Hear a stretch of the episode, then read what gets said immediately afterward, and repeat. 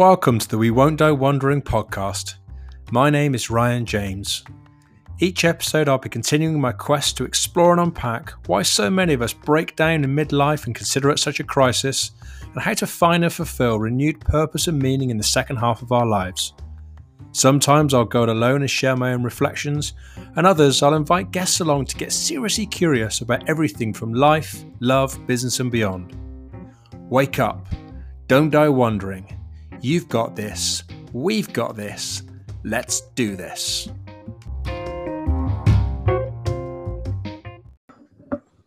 Okay, we are recording. Um, hello, everybody. Um, so, this is Ryan James again.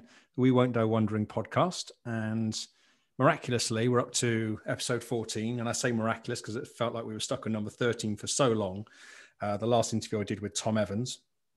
Um, and this week I have another guest, um, or this, this, episode I have another guest. Um, and so this guy goes by the name of Don McAvinci, and I don't really know Don, to be honest.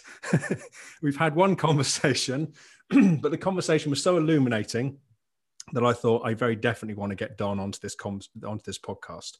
And the reason being is, and this is for your benefit too, Don, albeit you and I know this, but it'll set up the conversation, I think um, where I am in my own journey, um, and I I say this as truthfully and honestly as I possibly can because I think it, me doing so illuminates the value of the conversation that we'll inevitably have, and also for people listening in. So where I'm at is post relationship, um, serious relationship breakup.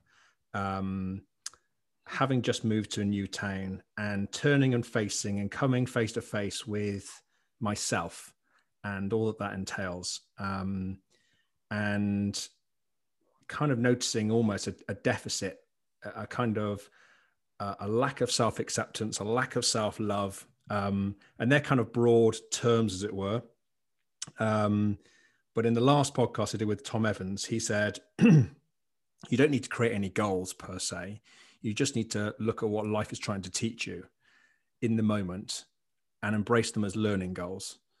So, and he said, if, if in doubt, life will knock three times. And life is knocking, it's, it's whacking down my door. Yeah. um, and, and so I said to, to, to Tom, who do you know who can kind of, who's the best person he knows that can kind of help me with just approaching this subject. It's not as if I've not approached it before. It's not as if I have no ideas. It's not as if I'm not already working on this stuff. But it kind of like to really kind of gloves off, right, let's talk about the self love thing. It almost feels to me like I've done 13 episodes and not talked about it at all. And he suggested you, Don. Wow, so I don't know if that makes you the aficionado of all time. I didn't know that. Yeah. I like that story.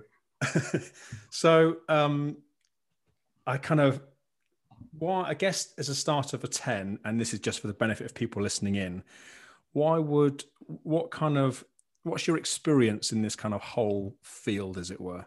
What kind of brings you to the table as?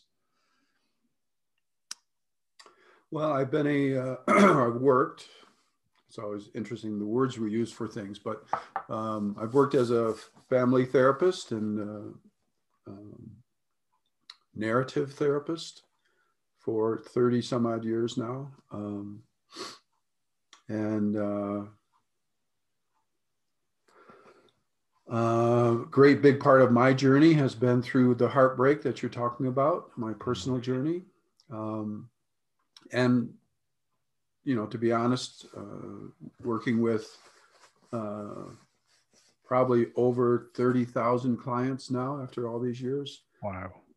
I passed 7,000 families, just the families, about seven or eight years ago. So I figured if there's two or three people at least in those families, mm-hmm. plus couples, plus hundreds and hundreds of individual therapists, I got to be up around 30,000 clients. Mm-hmm. So, um, yeah, there's been a lot of heartbreak sitting with all kinds of extremely difficult situations. I worked in the uh, juvenile prison system in the state of Michigan in the United States for quite a few years, 20 years. And um, sitting with those families and what, what they had gone through. it's really pretty intense um, lives that they, you know, bravely and um, graciously shared with me and mm.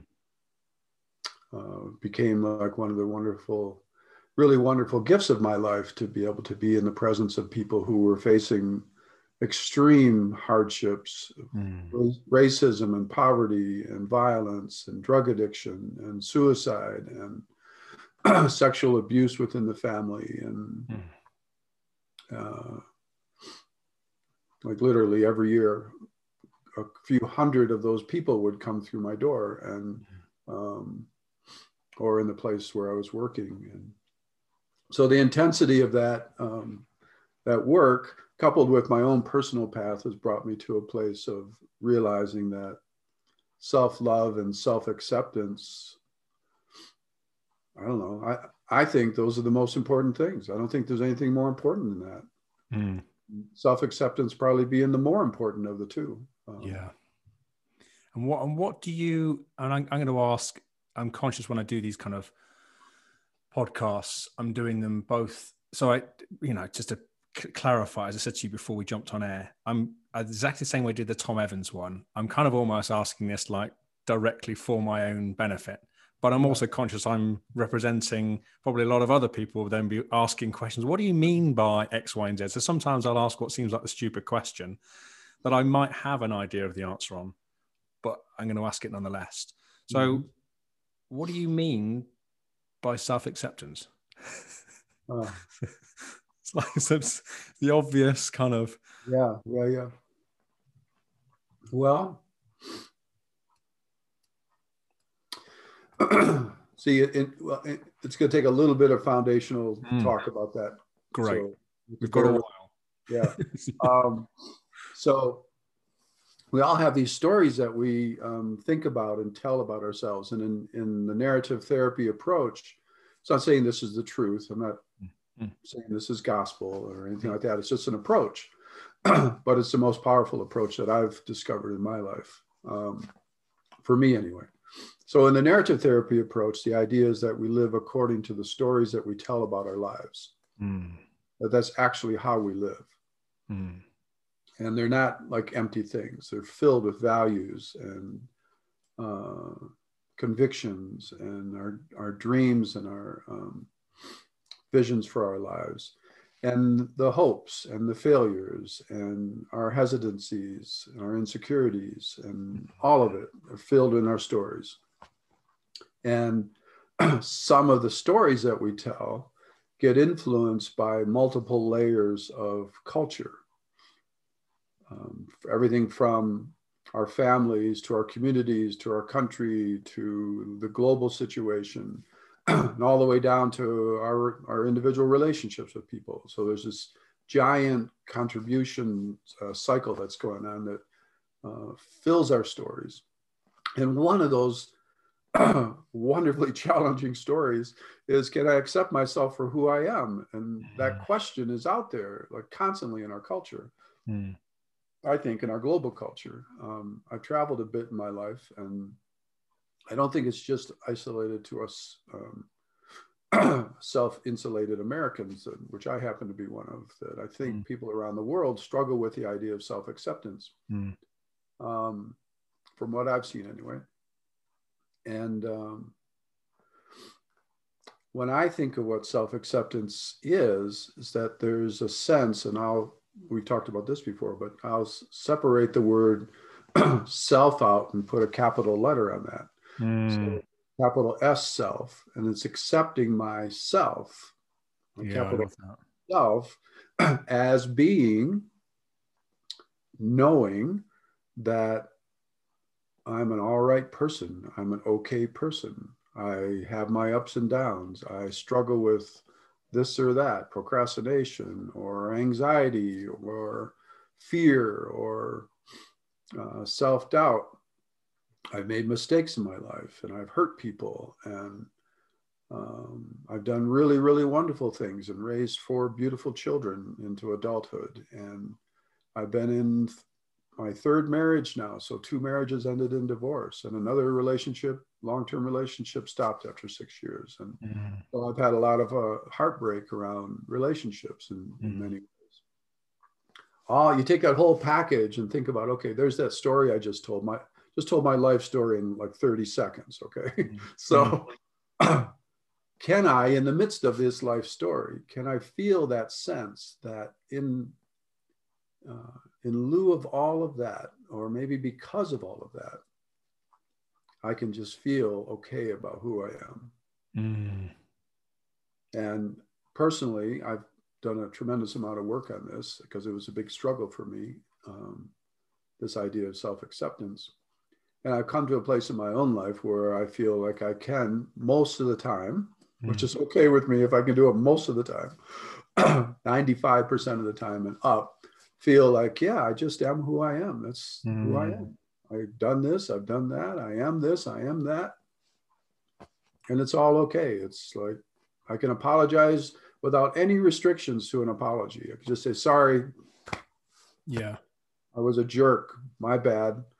you know, like I could say that and just, okay, I'm okay. Can we can we pass the coffee now, please? You know, like mm. I'm really sorry. It's okay to say you're sorry. It's okay to say I don't know as a man, like to say that. Mm. That hmm. dawned on me in my middle 40s. I can say I don't know. Oh, I thought I always had to have an answer for something, you know, like mm. I, had, I had to know, you know. Mm. Um, so, and there's, there's something, and there's something in what you're saying as well. Like you're, you're not, you're acknowledging in that that you've made mistakes, but you're then not giving yourself the hardest time about the fact you've made the mistake. Yeah, yeah, yeah. I made tons of mistakes. I'm still making mistakes every single day. I mean, mm. so now when that negative critical voice, which used to dominate my mind a lot, mm. when that thing comes up, now there's two things that I do with it. First thing I do, I learned this from my kids when they were like early teenagers. There was this thing going across the US culture called talk to the hand. Yeah, that's right. Yeah. Remember that? Yeah. Talk to the hand. So in my head, I go, yeah, talk to the hand later, you know, to that voice. I say it, mm-hmm. I actually say it in my head to that voice, talk to the hand. whatever. I say whatever a lot in that kind of weird Valley Girl sort of mm-hmm. voice, right? um, and that makes that turns that negative critical voice into something that I'm kind of mocking or um, I'm doubting it because Ryan, you know, like when you one of those negative critical statements comes out, it's never something specific. It immediately goes global. Yeah. About who we are as a person, right? Yeah. you never, you always, right? Like immediate globalization, right? Yeah. Could that possibly be true? No. It's impossible for a global statement to be true about a human being. I've discovered in my narrative therapy work. It's impossible. Mm-hmm. There's always exceptions, always, always. So therefore, the global statements are false. Mm.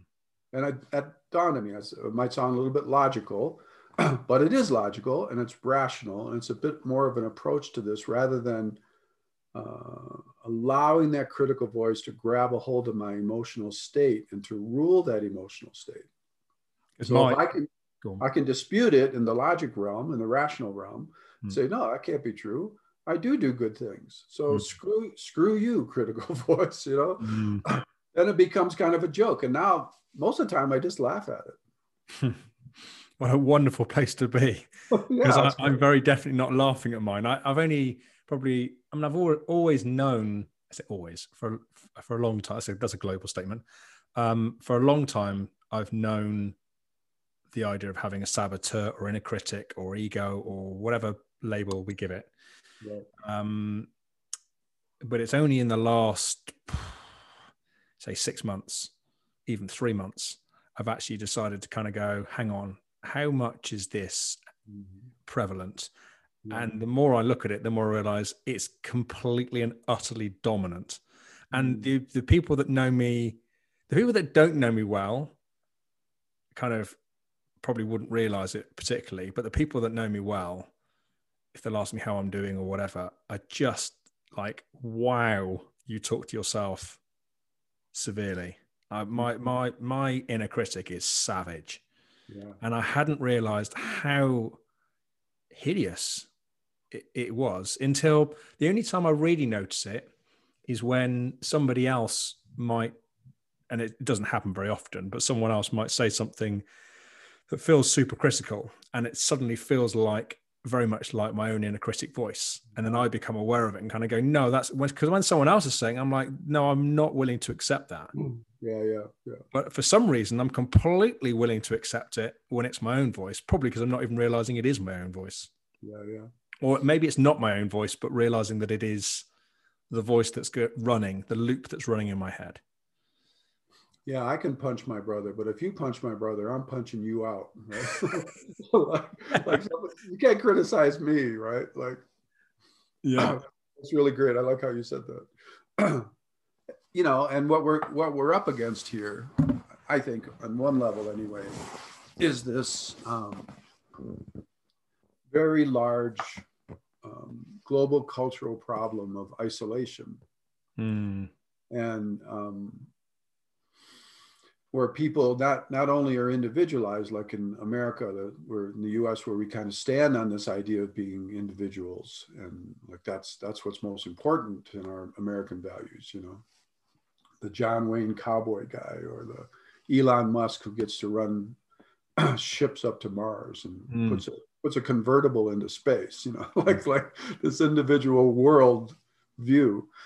But the problem with the individual worldview is that it negates connection Mm. That's- being really important and it leads on the far end of the spectrum towards uh, severe isolation that eventually leads to uh, suicide Mm. in my, in my mind when I, as i've watched people struggle with this issue and one of the greatest tools that the pattern of suicide uses is to self-criticize Yeah. Because that isolates us so tremendously and we think we're worse than other people Mm. like somehow, somehow we're not as good as other people Mm. and therefore we can't even like talk or share anything about ourselves or let somebody in to, to know who we are right like this, that isolation becomes so extreme if you if it if it's allowed to run amok it Mm. it leads to a real problematic state of mind i think Absolutely, and I can speak from firsthand of of having gotten. I've had many, uh, and it's probably for some people will be shocking, but it shouldn't be considering I've shared as much on my podcast before. Um, I've gotten to that point several times where I've thought I can't cope. I need to opt out. I mean, that's effectively what started this whole "We Won't Know" wondering journey in the first place a couple of years ago. Um, and in fact, if even now, um, probably the one thing that fills me with most embarrassment and shame, rightly or wrongly, is the fact that I've got this thing called We Won't Die Wondering and I've led people on this merry dance. And I find myself, I feel, I'm not saying it is what's happened, I feel as if I face planted straight into the pavement post relationship. Uh, and feeling kind of lost about all of this. And I'm kind of going, well, who, my inner critic saying, who are you to lead this thing? Who are you to, you know, Yeah, yeah. and, and it's it's it i'm not saying i'm in that suicidal place now but i'm it it, it, the inner critic is is is strong in me at this moment in time um Yeah. yeah Well, and it just it just spiraled. so you said there were two things that stopped you, you you had one of them you said um talk to the hand what's the other one you didn't you didn't la- laughing at it laughing at it okay Yeah. and the laughing at it came out of that. Um, I know this isn't taught anymore in school anywhere that I know of. Maybe some of the, maybe at Cambridge or something now. But Yeah. but there was this thing called symbolic logic that was taught back when I was in college. right They actually taught logic, like the structures of logic. and um, I had this wonderful professor who wore a beret and rode his bicycle to school, you know, to, to come into work, John Gill. and one of the things that he would point out when people would talk about themselves is the their faulty logic, you know, and say, well, like if you took what you just said and dissected that, sir, it would, you know, couldn't stand up. um, so that's the part for me where I, I started looking at these global statements and just said, wait a minute, that mm. word always means always. Doesn't mean, well, always, but kind of sometimes. That's not what that critical voice is saying. It's saying always. And I for sure know I'm not always a jerk. I'm not always a negative person. I for sure know that. Like I know that. So uh, that just kind of like took that whole thing and just spun it around and turned it upside down on its head. And I realized that maybe sometimes there's a kernel of truth in the middle of those negative critical statements. Yeah. Maybe some, sometimes.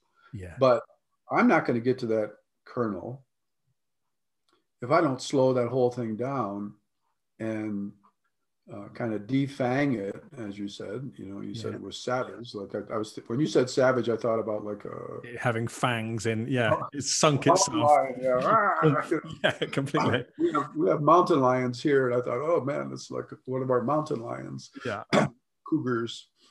Um, but, but, only if I do that am I going to be able to get to any kind of kernel that might be in the middle of that. Mm. So when you said you felt like you face planted with this relationship ending and feeling lost, and I mean, mm. what I want to say what, to you is congratulations. That is just one of the bravest things ever on the planet to step out of a relationship, to face feel like you're face plant, to admit that you're lost, mm. and to run a podcast. Oh my God, it's so brave and, and, beautiful because the gift that you're giving to people mm. by doing that mm. the gift of simply being a human being and being open about that. Mm. Instead of trying to be this kind of false front facsimile of a human being. Yeah. It's really lovely, Ryan, what you're doing. It's really awesome. Thank you. Thank you. Yeah. And I, I guess there's that part of me that knows that I can't do the alternative. I, I, I, I would struggle to put on the if I and I would I struggle full stop to put on the facade. Mm. Uh, I've now gotten to the point where the facade just I can't do it. So what I am doing in the absence of putting the facade on uh, is distracting myself left, right, and center. I mean, I'm mm. glad that we've got this in the diary, and I've got another conversation later in the week. It just happens to be I've got two conversations in a week, podcast conversation in the week. Uh, if the other person um, upholds their um, agreement. Um, but yeah, okay, so I've got this in the diary. But in in the absence of doing this, or regard, you know, me being online or not, I'm the rest of my existence. I'm I'm squirming right now. I'm I'm I'm very aware I'm speaking to a narrative therapist, uh, and um, yeah, I'm I'm I'm ducking and diving and weaving and trying to do everything but being with how I'm feeling and finding that and finding that as, as difficult to duck and dive as I am to be with it. Um, yeah. and kind of going, wow, what do I do? Where, where, do I go? How do I do this? Yeah, yeah. Are you busy all day long, like doing things, no. working? No, no, no. You're an independently self-sustaining financial person. Yeah, I've got some. Again, this is just there's no harm in being completely honest with people. Um, my main income source is property. Um, my second income source is coaching, but the coaching is not self-sustaining at this moment in time.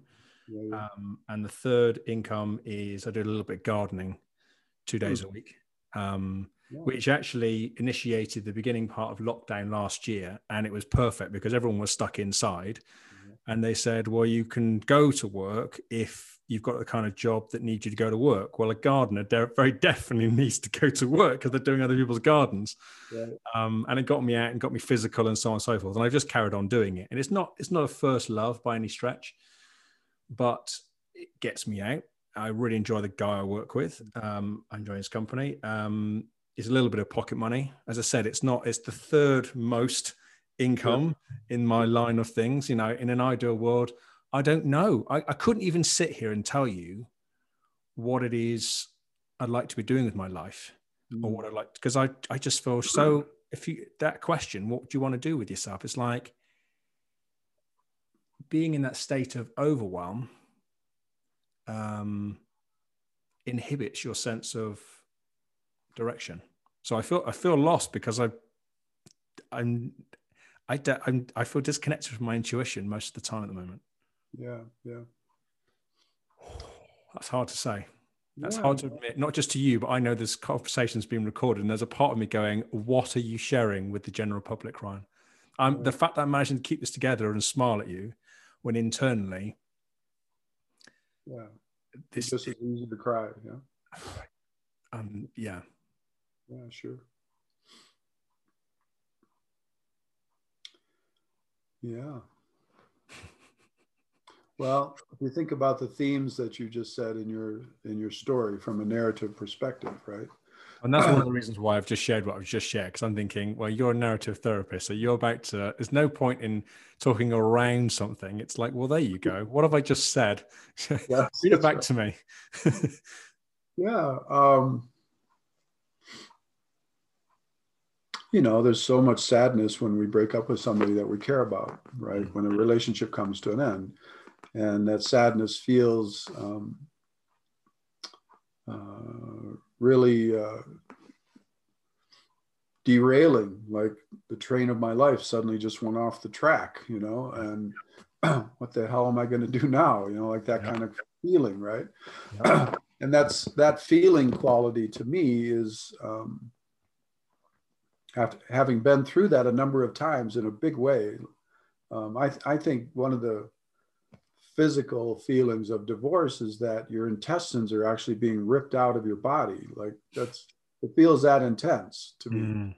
Mm, um, and that there's like this giant weight on your heart. So here goes the intestines. Here comes this weight on my heart right? Mm, like this really horrible thing that's going on. and so many of my clients who have gone through it say the same kind of thing. Like this just feels like like half of my person is being torn apart. Mm. Especially the people who don't want to have that happen, right? Um, but one of the things that you landed on was, uh, what am I supposed to do with the rest of my life? And you know, I would just propose that for you know anybody listening who's going through a similar kind of thing or has struggled with it, that that's just really an inappropriate question to ask yourself. Like, no, no, no. With your, you know, intestines hanging out and feeling totally lost, and it's not appropriate to think what you're going to do with the rest of your life. It's appropriate to think, what am I going to do with this morning, or what am I going to do with this afternoon? right? How am I going to go to bed peacefully tonight? yeah. But the rest of your life question, to me, is a, is another one of those setups Mm, that the self Yeah. has to wrestle with and free itself from, yeah. because it's it's almost on the stage of ridiculousness to think that somehow you're supposed to know that now. Yeah.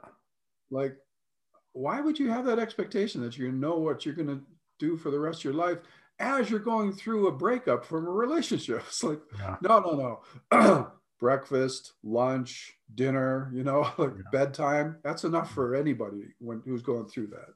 Yeah. when i went through my second divorce i said shit man like i have caused this excuse me caused this two times in my life now. I can't blame her anymore. Mm, her meaning the two people that I had been Mm, married to. mm, mm. Because now it's happened twice. I've had two kids with each person. Both kids are at the exact same age. the marriage was at the exact same part, 10 years. wow. When they fell apart, I said, okay, come on. This is exactly what you would say, Don, to anybody who came into your office and said that. said, this is starting to look like a pattern. Have you looked at, have you looked at what you're doing here? You know? Yeah.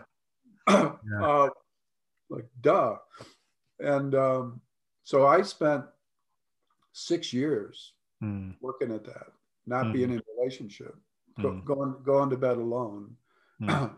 um, taking my kids to school and being involved in school stuff and doing my work but not like out loud saying i'm not in any place to be heading towards marriage and relationship Mm, I met somebody we wanted to spend time together. That was fine. I would say, yeah, that's great. I, I like you and we seem Mm. like we have a nice time. but I just want you to know I'm not like a commitment phobic guy or anything. Mm.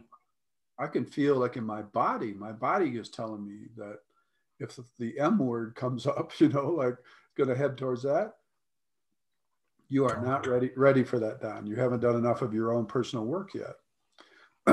and some of the women would look at me and they go, "Okay, well, whatever. Thanks for the dinner." Um, mm. But other people would engage, and like the longest connection lasted three or four months or something during that six years. And, mm. um, but it was lonely. Mm. It was really lonely. Mm. And I would stand there beside my bed and I would say, uh, this almost makes me cry because it was tough. Um, I would say, it's only one night. Mm. I can make it to the morning. Mm. Climb in and cover up. And Mm. I played this. Uh, Sarah, um, oh, what's that musician, that beautiful singer, Sarah, Sarah McLachlan. I played the Sarah McLachlan CD over and over and over, every like every night. Fall asleep to it. Mm. so these kind of tragic, sad songs, you know, and, um, till I got tired of it. Mm.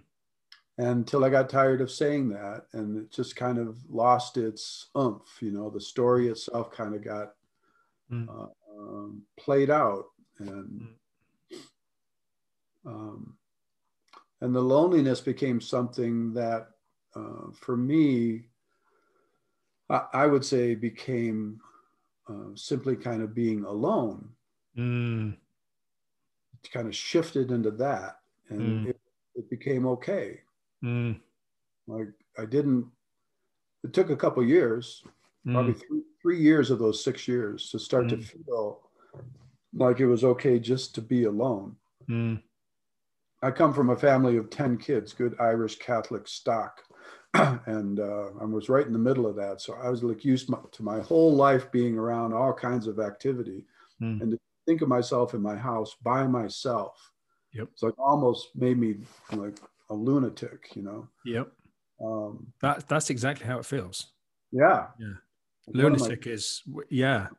Yeah. I, when you were saying that when you were saying what loneliness felt like, I I started welling up because yeah, that feeling is visceral. yeah, for sure it is. and I, and I know that that I you know I know uh, for the person I was just in relationship with, the she had the I mean we both bring stuff to the to the table, but I know that that I'm the common denominator. Exactly you just said about your relationships. Mm. I'm the common denominator, and they tend to work out a similar way. Mm. And I know that at the heart of it, there there's very definitely a kind of me needing to be it's a cliche but me needing to be happy with me. Yeah. um, and, and it, the, the irony in, in all of this is we won't die wondering came about because i was in a very dark place and i realized that i needed to let go of needing to figure it all out and just allow myself to just do what felt in the moment like the right thing to do. So give up trying to work give up trying to work. And I, that wasn't like an epiphany like it just all slotted into place. It didn't. It was a it was a painful kind of you know and in, but in doing that i then met tracy in a kind of well take my exam or not at all kind of headspace. And went and did camino in that headspace and so on and so forth. And i kind of i did drop into that place of just in allowing myself to it's a grand way of putting it but to not die wondering in the moment about doing what i felt like i wanted to do in the moment which Yeah. when i was walking camino would be jumping in the river or eating some food or stopping or walking or not walking or whatever it may be and i got into a really nice rhythm doing camino especially but i always knew i needed to come home um, I'm not, I don't regret that I came home and had the relationship, but there was always that part of me that still very much in a place of searching for me. So I came home. Had I not met Tracy, I, think I would have just gone traveling. And not to say that traveling would have found me the answer either. Mm. But I kind of came home from Camino saying, okay, co- going on Camino is the easy part. Coming home and learning to live with myself is the real challenge. But I was doing it in relationship, and I, you know, I tried to f- find me in relationship, but yeah, the the two happening at the same time Yeah. you know, I, that's what I very definitely brought to the table. I mean, quite aside from whatever Tracy, someone's, and this isn't about her at all. This is about me. And it's like, you know what? I didn't fail her because I brought the best of me to the relationship, but also brought all of me to the relationship. Mm, and there's when there's lack of that self acceptance, it, it's it's like there's three of you in the relationship. Mm. There's me, there's the unaccepted me, and then there's the partner I'm in relationship with. Yeah, yeah, yeah. and so yeah, and so the relationship. I'm not. I'm not going to go into the ins and outs of why it didn't work, but it it is now no longer a part of my life. Um, the relationship, I mean, um, and so I'm left with me, and it, it it's sobering.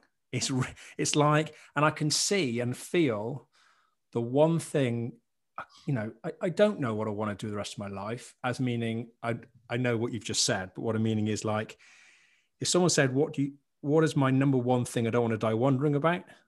There's only one thing, and that's accepting myself. Mm. And almost trusting that everything else will roll on from that point onwards. Mm-hmm. But maybe that's the wrong way around. I don't know. That's where I'm in this place going, huh, I'm, I'm, I'm almost like an investigative journalist doing mm-hmm. this podcast because I'm doing it for me, but I know that I speak for lots of other people too. Yeah, yeah. Um, and well, I, have, I, yeah. I, trust you more that you say that. Hmm. I say what? That you say you're doing it for you hmm. and you know other people are going to benefit. Like if you said, I'm doing this as this uh, uh, generous thing that I'm doing for the world, I would say uh, I'd reach in my pocket and grab a hold of my wallet to make sure I didn't spend any money that you were then going to ask me for, right? Like or something, because I wouldn't trust you. Yeah. But when you say that, that makes me trust you a lot. And yeah, because yeah, I'm in this therapy work because it helps me a lot. Mm. And those 30,000 or so clients have been like a huge gift to me in my life. And mm. um, I can't tell you how many days I'll be struggling with something, mm. thinking about something, or working on something. and, you know, I see five, six, seven clients a day sometimes. Yeah. And so many times, literally hundreds of times, I'll be thinking about this thing in the morning First client talks about the same thing. Second client talks. yeah, yeah. Third client talks about the same yeah. thing. It's like what Tom Evans said. You know, it's going to knock three times. Well, yeah. okay, like I get it. All right, it's a big thing. I should I should focus on it. Thank you so much. Yeah. um, but yeah, and to me, part of what I wanted to say while you were saying the uh, part about how you started, I won't die wondering, like where it comes from within yourself, is that. Um, there's some real um, there's some real power in thinking about the idea of I won't die wondering because in this moment I'm following my heart. I'm doing what feels best. I'm, I'm taking care of myself at an extreme level. Mm. Not my whole life is going to be this wonderful adventure. Mm. But in this moment, in this, in the eternity of this moment right now, mm. I'm accepting who I am. I'm, I'm accepting how I want to live my life. I'm, I'm holding myself in esteem and affection. Mm. In this moment, mm. like the eternity of that moment. You know? mm. And then I Won't Die Wondering is about now. It's not about the next 60 years or something. Mm. Which is you turning the mirror back on me and saying, well, you've got some of, you've got a lot of your own wisdom already, Ryan. It's right there. Well, yeah. well, yeah. and and yet, okay, so I I agree with that. I know that. Uh and yet as I said, I find it very hard to be with myself. I'm, I find it very hard to. I mean, there's that question I can ask myself. I mean, do, what don't I want to die wondering about is a, is a strong way of putting it, but it's like, okay, so what do I feel like doing in this moment? Which is a kind of, it's a more palatable, normalized way of putting it. What would I like to do in this moment? Um, and a lot of the time, I can't even ask myself that question because I feel so paralyzed with what's going on for me it's it, if it were that easy, I would be doing it. Um, and I, I, guess I get overwhelmed with well, the inner critic strong. That's that's a big one. Yeah, yeah, that's a big one. And you you also you also pointed something when you were giving me feedback on my narrative about the relationship breakup, you mentioned the word expectation, which is mm. probably a big one. It's like, what am I? How am I expecting myself to feel right now? What am I expecting myself? I mean, yes, yes, I am. Am I expecting myself to be doing better? Yes, yes, I am. Yeah, yeah, I definitely am. Yeah, and is that okay in the midst of uh, you know the the transition back into a life where um, you're a single person, mm.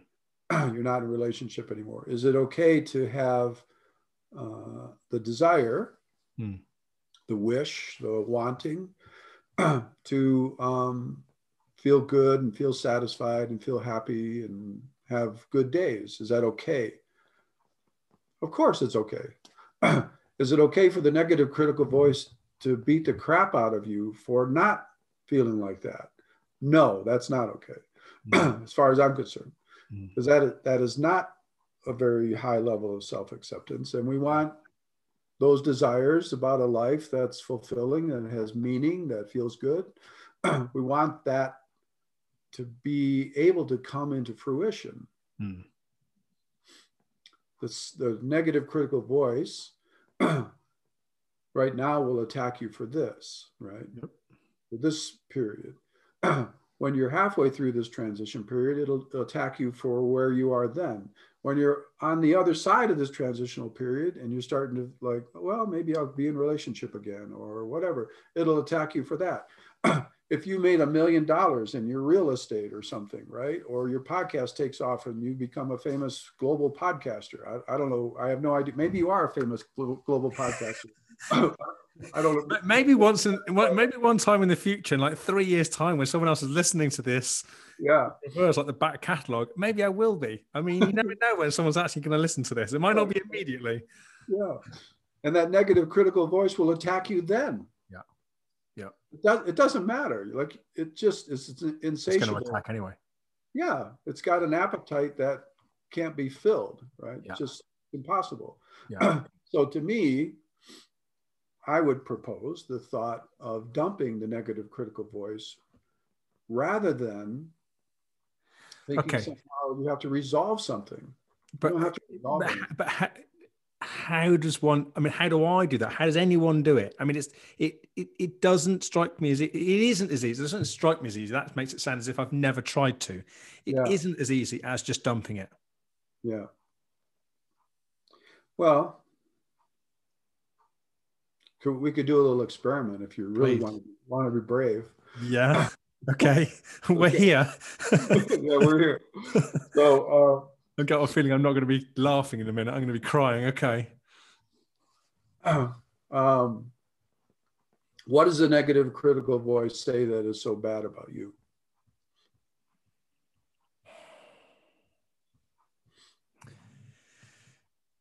Well,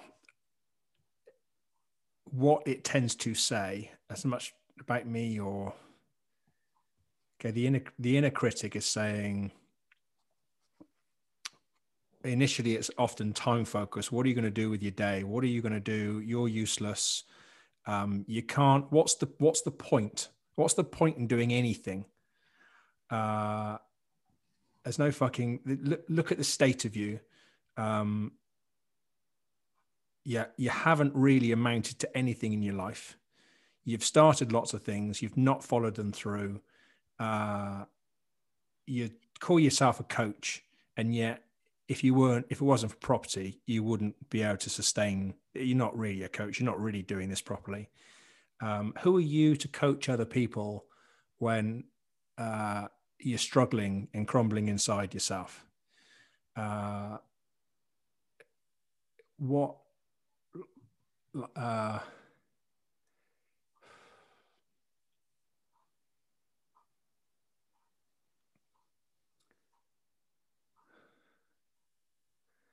I, I stop there. That's that's yeah. my brain just gone blank. That's that's the, that's the sum of them for right now.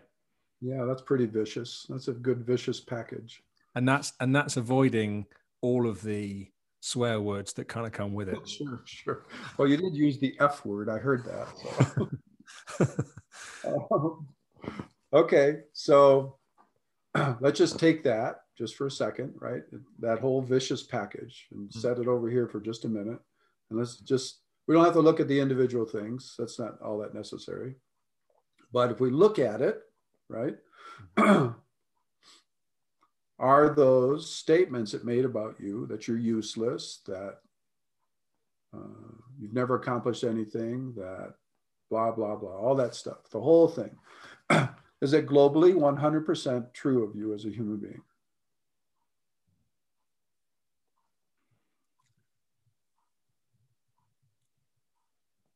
No. okay. Somewhat tentatively, he says. That's meaning what I'm supposing is if I wanted to try and uphold the argument of the inner critic, like we were in a court of law, yeah, I could, have I could reckon I could make a pretty good fist of it. But then it's when you, I suppose what you're pointing to is if you start breaking that down, yeah, like to, to what what do you and it's almost like the question back is what do you define as success almost? You know kind of like have i like, yeah. What's a good life? yeah One way to think about it is what's a good life. Yeah, Mm. not not the only way. It's just one way. Mm. All right. So you said no, but you said it somewhat tentatively. So let me ask you again: Mm. Is are those statements in that vicious package 100% globally true about you and your life?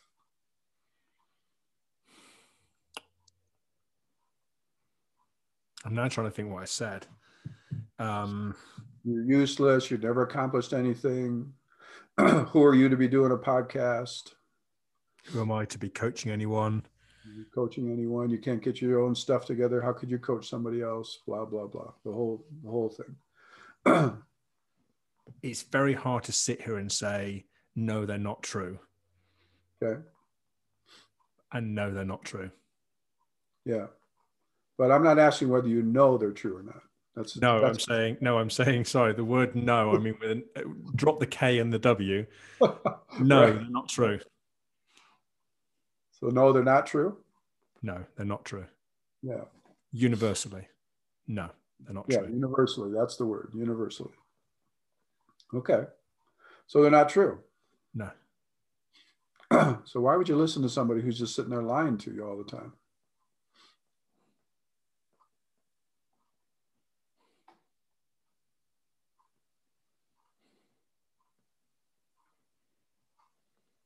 yeah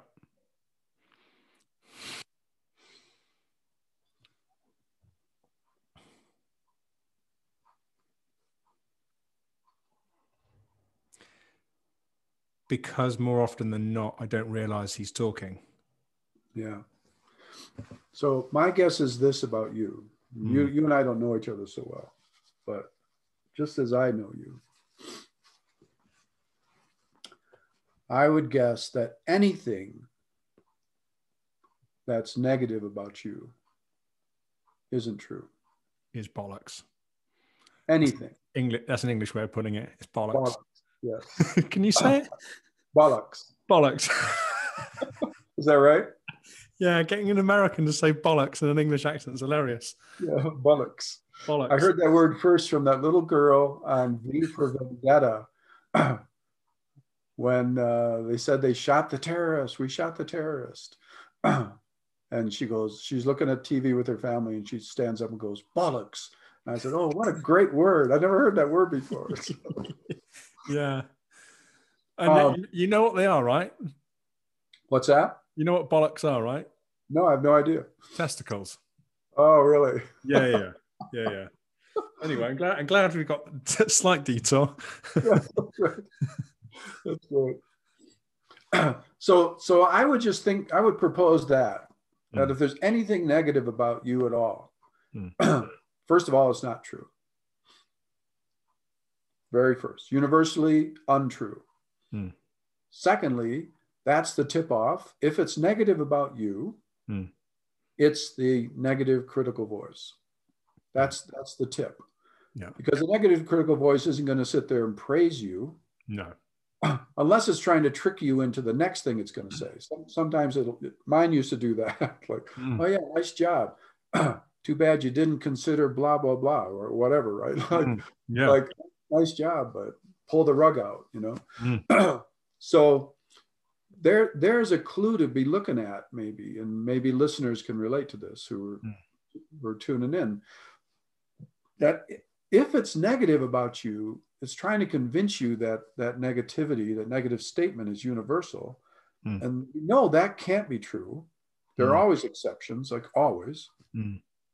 so that's the tip off that it's a negative critical voice and it's a bald faced liar Mm. and there's no reason to listen to it Mm.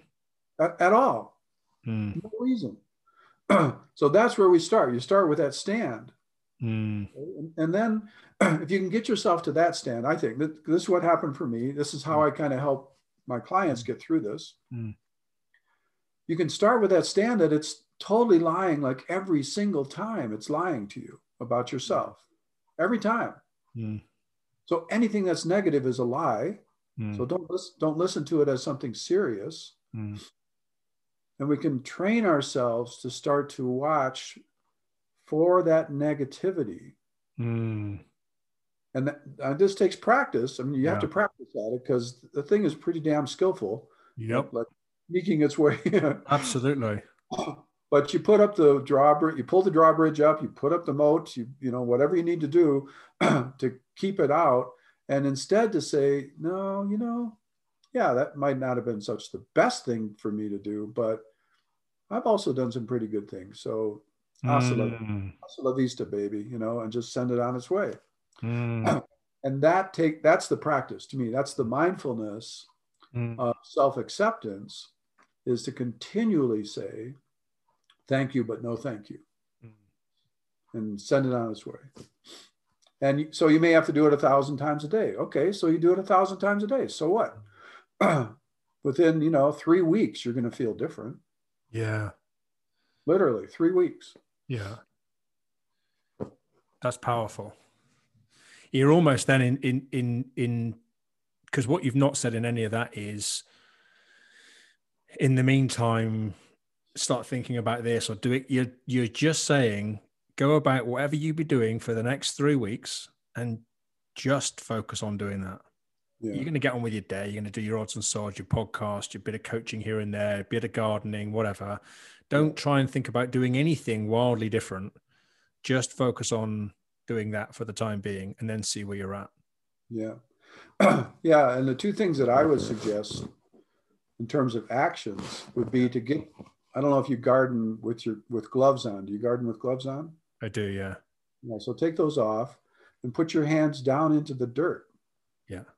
Like, you know, like, Well, part of the reason part of the reason I'm doing it with gloves on more often than not is because it's landscape gardening. So I'm I'm shifting a lot of stuff a lot of the time. But when it's actually, I mean, for the next cou- I'm doing it tomorrow and Wednesday. Um, I believe the work that we're doing is much more garden based rather than landscape based. So yeah, I hear your point. yeah, So number one is is, is get more connected to the earth, literally. literally. Yeah. When I was going through the, the second divorce, I had my own house and I had this uh, acre and a quarter of land, which I don't know how many hectares that is, but Mm. um, and in the back of it, it opened up onto this thing that here in New Mexico is called a green belt, which is a space between rows of houses that's You can't grow on, you can't build on. Yeah. yeah, it's 150 meters across or something, and it stretched all the way out to these mountains. So I could stand in back of my property at the beginning of that green belt and look all the way 15, 20 miles away to the Jemez Mountains. Okay, beautiful, beautiful view. And I set up a um, circle of stones right there, and I would step into that circle of stones. Um, and stand there. I'd kind of bend my knees a little bit, come down a little bit into my into that first stop. Yeah. You know what I mean? Like you bend your knees, you come to that first stop. Yeah. and then just kind of find my place standing like that. Mm. Then I would just feel um, this might be just a little bit too spiritually woo woo for people, but I'm going to say it anyway. I'm with you. Go on. I would feel and visualize a beam of um, light going down my spine, down into the earth Mm. until I felt it like felt myself like connected in Mhm. like almost like with muscles to the earth. Mm. And then I would visualize that beam going back up my spine, up through the top of my head, up into the sky. Mm. So I was totally connected with the earth and the sky, and I was the conduit Mm. for, for that connection. Mm. and inevitably, I would do that.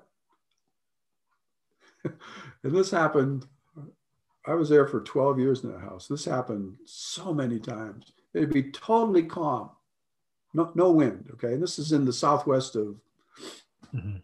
United States, you know, where the sun is bright and it's warm most of the time. And, and I would make that connection. I would visualize it. I'd hold it. I'd feel that groundedness. And then the wind would come and just kind of caress my face. Wow. And I would just sit there with that, you know, and just feel that. I can feel it right right this moment as I tell this story. Mm. And it, it was so affirming Mm. that I didn't have to be anybody. I didn't have to do anything. Mm. Don't have to prove myself. It's okay to be sad. It's Mm. okay, it's okay to feel lonely. I'm not alone. I'm connected. Mm. That whole field, like the physicists talk about, the field was felt like it was present. You know, Mm. the sense of the of the numinous in that moment. That sense of the numinous, like just so engaging.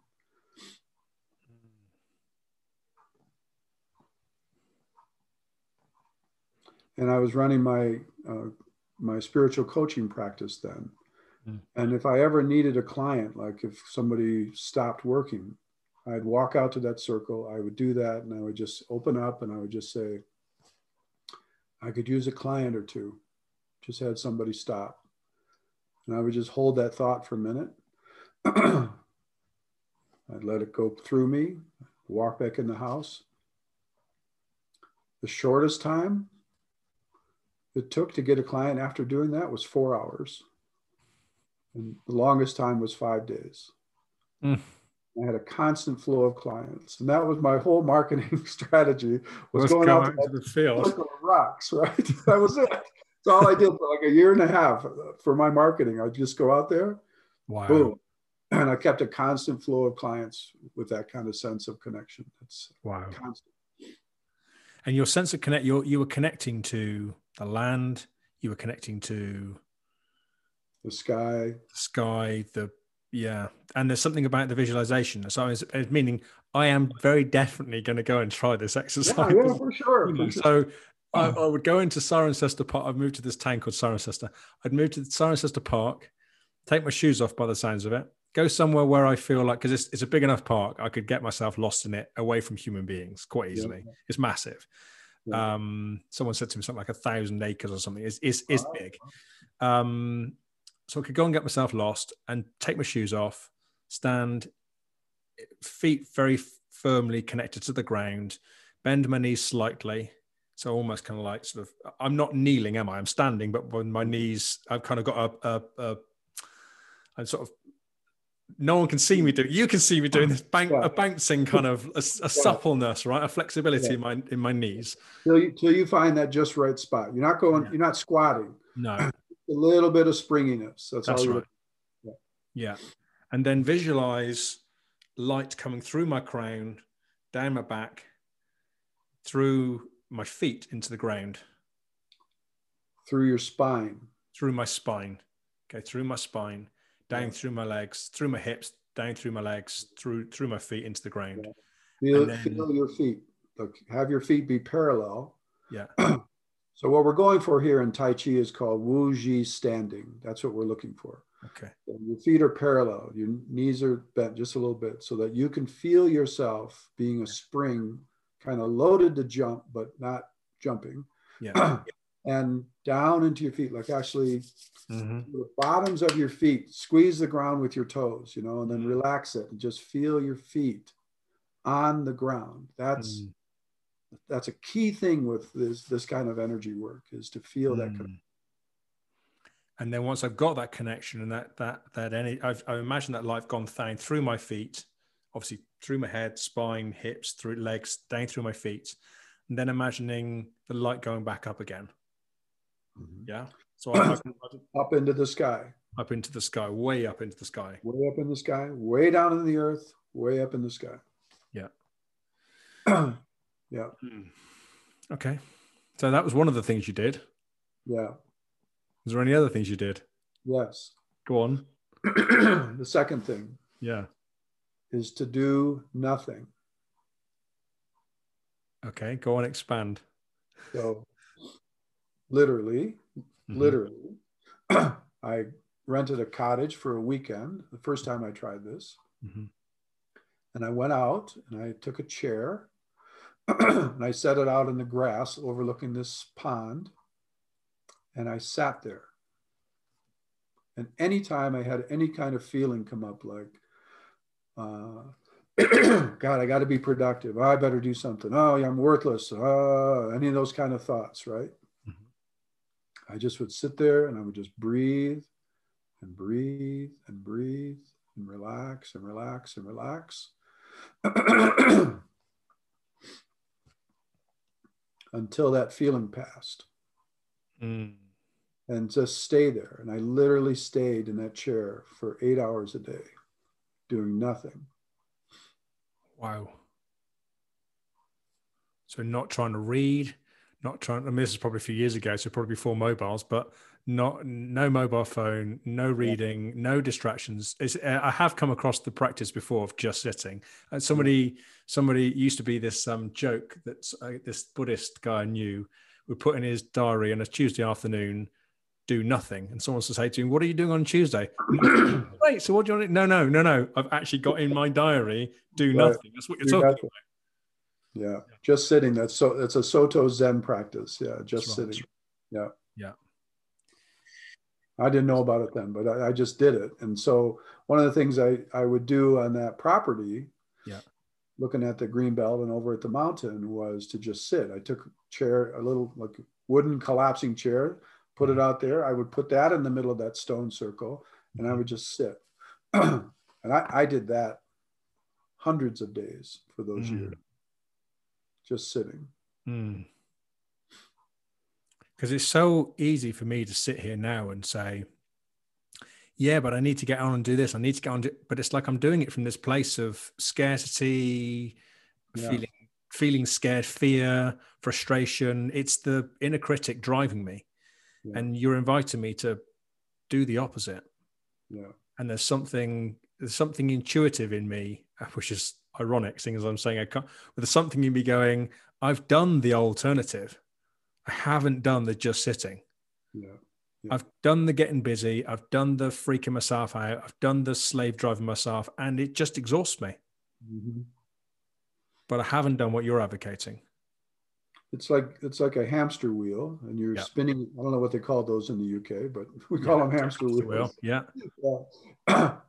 and somehow we think that's going to help us to feel happy to be spinning around inside of a hamster wheel, right? Yeah. Like, Yeah. yeah, this is this is the right path. I'm sure it must be, right? no, no you are the right path. Mm, Your, yourself is the right path. mm, That's the thing to get in touch with. That's the thing to sit with and get comfortable with. mm, is that sense of the capital S self that I'm enough. Like I am enough. I don't need to do a damn thing mm, in order to prove that I'm enough. mm, No, I don't. mm. And you're not doing any affirmations in this, though. I mean, you're you're, Yes, saying that, but you're not. You're not actually. You, you are proving to yourself that you're enough by be, by just being enough. By just Yeah. being. Just sitting. Yeah. Or just walking. Or just lying down. Or I mean, it doesn't matter, you know. Yeah. yeah. just playing basketball for six hours a day. I, you know, I don't know. Like, Yeah. who cares? Doesn't matter what the vehicle is. Just do it without the pressure of the hamster wheel, thinking Yes. that the hamster wheel is going to make you feel fulfilled. Yes. Like that's just so insane. And that's part of the insanity of these global cultural, to me, these global cultural pressures Mm, that filter their way down because we have these iconic images of what success, like you said, looks like. Mm. and in order to reach that success, I got to do this, this, this, this, this, and this. And I better damn well get on it fast because time's a wasting. There's only so much time, you know, like all that kind of pressure, right? Mm. well, that might be a way to live, but it feels like a way to die to me. And well, exactly. I, that, that's exactly it. I mean, I, I, you know, my thing is we won't go wondering, and I'm sort of you know both exploring it for my own sake and others but it's like i i i can prove the, the, the the the alternative i'm very yeah. definitely left dying wondering and it's yeah. like i could do this i could do that it's like it's just but it's but, but, but, but, but, but, but in my head it's it's yeah. it's a it's a it's sign of it's a kind of madness yeah and and you're and you're saying okay then try the alternative yeah yeah yeah Okay, so I'm, I'm just conscious of time. Uh, you and I could talk for hours as we did last time around, and now we're doing it again. So now, and there's something in our energy and the energy that you bring, the presence you bring, that just means I just want to sit here and talk. Yeah. And I'm conscious that people wouldn't necessarily listen for too much longer than an hour. So mm-hmm. I'm going to press, I'm going to stop recording in a minute. Doesn't mean you and I need to disappear. So don't disappear straight away.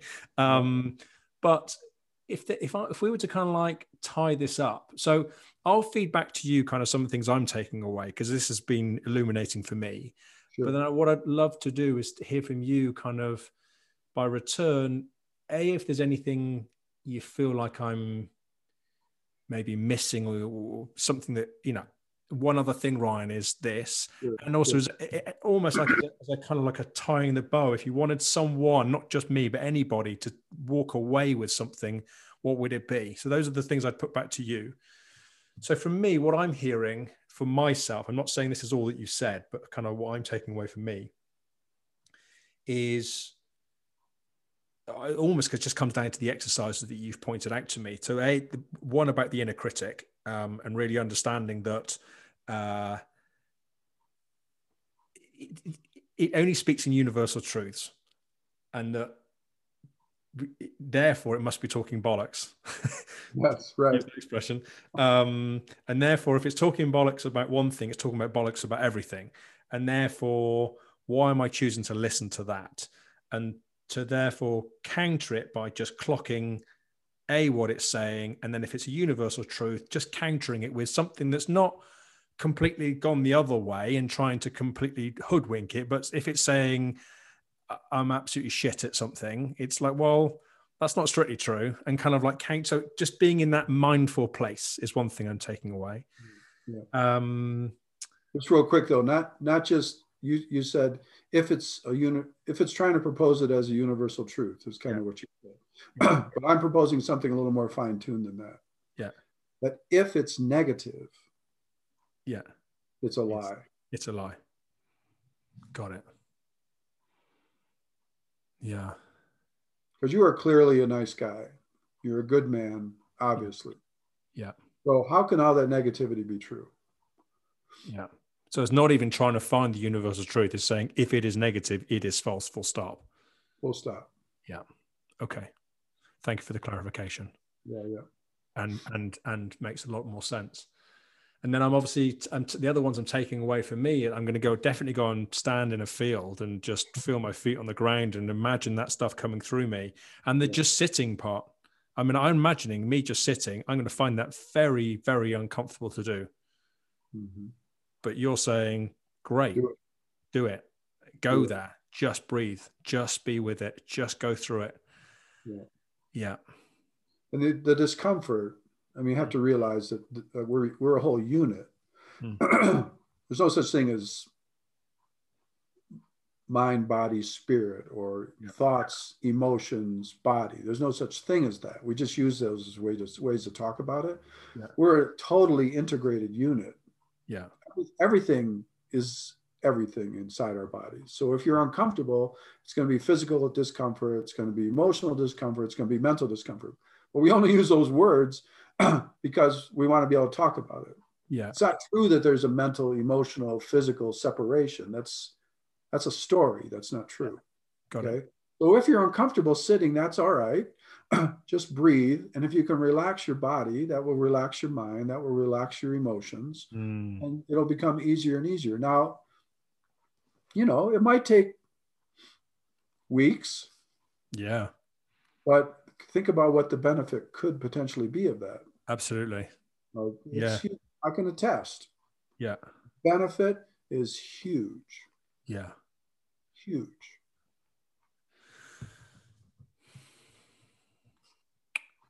Yeah. So those are the three main things I'm taking away. It's not so that there haven't been other things that have been discussed and explored and so on and Oh, so yeah. forth, but those are those are the three key things that are that landing for me. So Yeah. from your side, just to sort of wind it up, Sure. is there anything else you'd want to add to that? And if and kind of over and above that again, it's like if you had to tie a knot in this and wanted someone to walk away with one thing, what would it be? Maybe there's not one thing, but you know what I mean. Yeah, yeah. well, you alluded to it when you you talk you were talking about summing up the idea of the negative critical voice about choosing to um, to ignore it, to shut it down.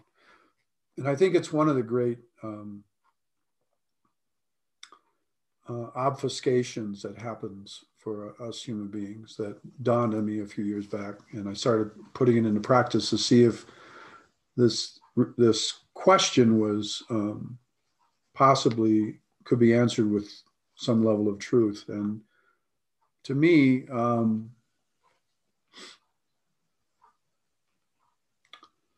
we are beings who choose. Mm, We we make meaning from our choices, mm, and that is an incredible power that we have. Mm, we're we're so powerful that we can even choose to believe that we don't have choice. mm.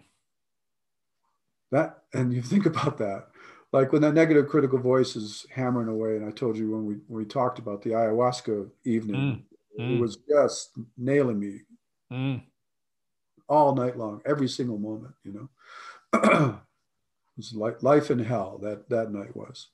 Um, that that's a choice to sit there and listen to it. mm, Like when I said earlier, you know, why would you listen to somebody who's lying to you all the time? Like mm. it's a choice. We think we don't have a choice. What we do. We have absolute choice. It's a choice to sit there and think that we don't have a choice to listen to it. That's a Mhm. choice. Mm, so if we can if we can like come to the realization and that was part of what's happened for me in these in my journey away from the dominance of the negative critical voice that human beings are divine in their power mm, and we are shortchanging ourselves so much mm, by believing these themes in our lives, these storylines in our lives of how disempowered we are. mm.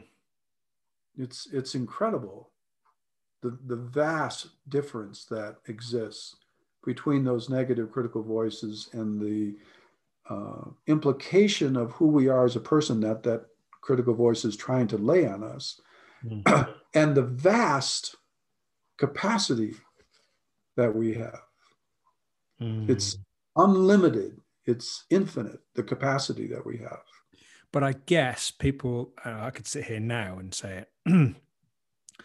I intuitively know you're right, but in the absence of feeling it and caught up in the inner critic, Yeah. it'd be very easy for me to feel then like I'm not doing enough. How do I tap into it? And then slave drive myself and make myself feel not good enough. Right, right, right. so yeah, so so the trick to me is these things we're talking about to uh, turn away from the negative critical voice, to laugh at its at its ridiculousness, because we're, we're deconstructing the reality of the critical voice. That's what we've done here today, right? Yeah. it's not real. It's an illusion and and a delusion, right? Yeah. to laugh at it, which means we're taking back some power within ourselves, Yeah. right? Yeah. and then to come to the place of being at peace within our own self or who we are. Yeah. So do nothing and feel good about yourself. Yeah. You're not going to become a lazy slug. You're not going to end up on the couch or something, you know, watching endless YouTube videos of cats or something. It's not going to happen. What'll happen is if you do nothing, turn the YouTube off, turn off your phone, like yeah. sit with yourself. Yeah. Become comfortable with yourself. Breathe. Yeah. This is what mindfulness meditation is all about. Is about becoming mm. comfortable with ourselves. Mm. what will happen is your desires for expressing that divine sense of yourself will bubble up and start to come out. Mm. You'll start doing those things that feel right within that new awareness of who you are as a person. That's mm. what hmm. happens when we get quiet. Mm. You'll never stop creating. You actually be more creative if you do nothing than if you try to do something, something, that is dumb, like doesn't fit you, right? Like, yeah, it's exactly the opposite of what we think. You know? It's almost what I love about it and what you're pointing to is if I said I had my we won't know Wondering sort of strategy of kind of like allowing myself to do what I feel like doing. This is a whole nother level because I said I've gotten to this point now where I'm going, I don't know what I feel like doing. I'm kind of in this paralysis, and you're saying, Great, so do nothing. Yeah, so in the in the in, in the actual place of not knowing, rather than distracting, switch that off too, and just be in that place. Yeah, and yeah. just do stop trying to do anything at all stop trying to think stop trying to distract stop trying to j- just go to that place where in the in the not knowing what to do do nothing yeah. literally and be with that and breathe through that in the absence of uh, because I you even said about sort of go and do basketball. But to me, that I would just be distracting myself with the basketball. Yeah, yeah. And in many ways, I kind of like okay, I can sit down with a paintbrush. I would just distract myself more with the paintbrush. Yeah. So it, there's something about stripping it away and just doing nothing, nothing, nothing, nothing. Yeah. Turn the phone off. Switch the TV off at the wall. Just take books out of the room, whatever it may be. Be in a place where I'm just with me yeah. and breathe through it. Yeah, yeah. Hmm. Yeah, because just to wrap the whole thing up, I suppose, uh, mm. or to, maybe to open up another whole chapter, maybe part two. Like to come to, for me, what what what that led me to was to realize that there's absolutely nothing wrong with me. Mm. There's there's nothing for the negative critical voice to get a hold of. Hmm. I just am who I am. So so what? Yeah. And so I would say that, you know, to you, to your listeners, there's absolutely nothing wrong with you. Mm. That whole psychological delving, self discovery, beating, finding th- problems and removing that blah blah all that stuff that's just more of the hamster wheel. Mm. there's just nothing wrong. You're okay. Mm. you're an okay person. You're all right. We've just been led to believe that we're not and therefore thinking we've got to do more to then so that even even the idea of personal development like you've got to develop yourself in some way and you're saying no. No. No you don't you can you can do what Thomas Leonard, the guy who started the the whole coaching profession, suggested. You can change your environments around you, mm. so that it makes it more conducive to feel your own acceptance, your own self worth. Mm. That's actually a faster way towards personal, what people call personal development. Mm.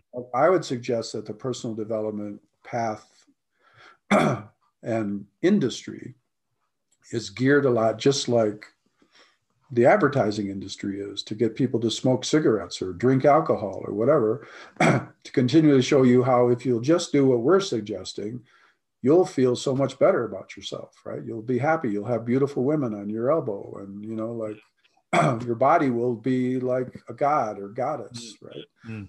Blah blah blah. So all you have, all you have to do to find out what that message is, just look at advertising everywhere, what they're talking about, yeah. And you'll see how that that self-critiquing is a part of the problem. Yeah. And that's what they take advantage of. They take advantage of the self-critiquing. so the wrap up for me is to say you're okay. Yeah. I used to work in marketing and I mm-hmm. used to say to people, someone gave me this line, but it's perfect. I steal people's happiness and sell it back to them. Oh, yeah, yeah. That's what marketeers do. Yeah. You're not good enough. You don't have this. If you had that, it'd be better. It's exactly the same thing you're pointing to. Yeah. Yeah. So th- there's a globalness in that. I remember being in India and just seeing all these beautiful people with their lovely brown skin, and then what, being in the hotel lobby and every other advertisement was this bleach that you could put on your skin to make you more white. yeah, so, wow. Yeah, over in the United States, the advertising during the summertime, at least, was how to get yourself tanned. You know. yeah. Yeah. What? What are we doing? You know. Like, just accept yourself. Just accept, yeah. You know? And that is just stripping it all back and yeah. just being okay with you. Yeah. Thank you, Don. I did welcome. ask at the very beginning before we jumped on, how can people find you if they want to discover? yeah, the donmacavinci.com website isn't up yet. So um, it's a work in progress. I'll get to it when I do. But mm. uh, I'm on Facebook. So Don Macavinci on Facebook. Yeah. Um, and I put up stuff up there and you can contact me, you know, through the messaging system up there. And I also know that you're on um, Insight Timer as well. You've got a couple of um, yeah, a couple meditations I can do. Quick plug here. I won't steal anybody's happiness with these plugs and try to sell it back. but there are two meditations up there now um, under my name. One is how to love yourself, and it's using the power of our our minds to practice loving ourselves. So mm. with a visualization that that I developed for myself because I needed it. so I decided to put that up there. Um, and um, the second one that I point out, is I have about 14 meditations up there now, I think. But the second one is um, give yourself permission. Mm. And that's all about this idea of choice. And mm. we're so powerful, we can we can pretend that we don't have permission to do what we want to do in our lives. And but we do. I think it's a great idea to reclaim that permission, you know, for yeah. ourselves. So yeah, Insight Timer. Great Insight Timer. Okay. Well, thank you, Don. You're going to stay right there, but I'm going to stop press. I'm going to stop the recording. thank good. you, everyone, and I'll uh, I'll tune in next time for whenever I have another podcast. Thank you. Bye bye. Bye now. Ah, one final thing before you disappear. If you've really enjoyed this podcast or any of my podcasts, um, I would be, and you've listened to it via Apple Podcasts. I would love it if you could go on there and rate it, review it, whatever it is that you're supposed to do on there. Um, it, this basically helps, I'm told, uh, other people uh, find this podcast. Um, and who knows? I mean, I'm obviously in doing what I'm doing, I'm hoping to share wisdom with people that might need it. So if you found this of value and hope that other people would like to listen to it, a feel free to share it with your friends. But B, if you could give a review on Apple Podcasts, that'd be fantastic. Thank you very much.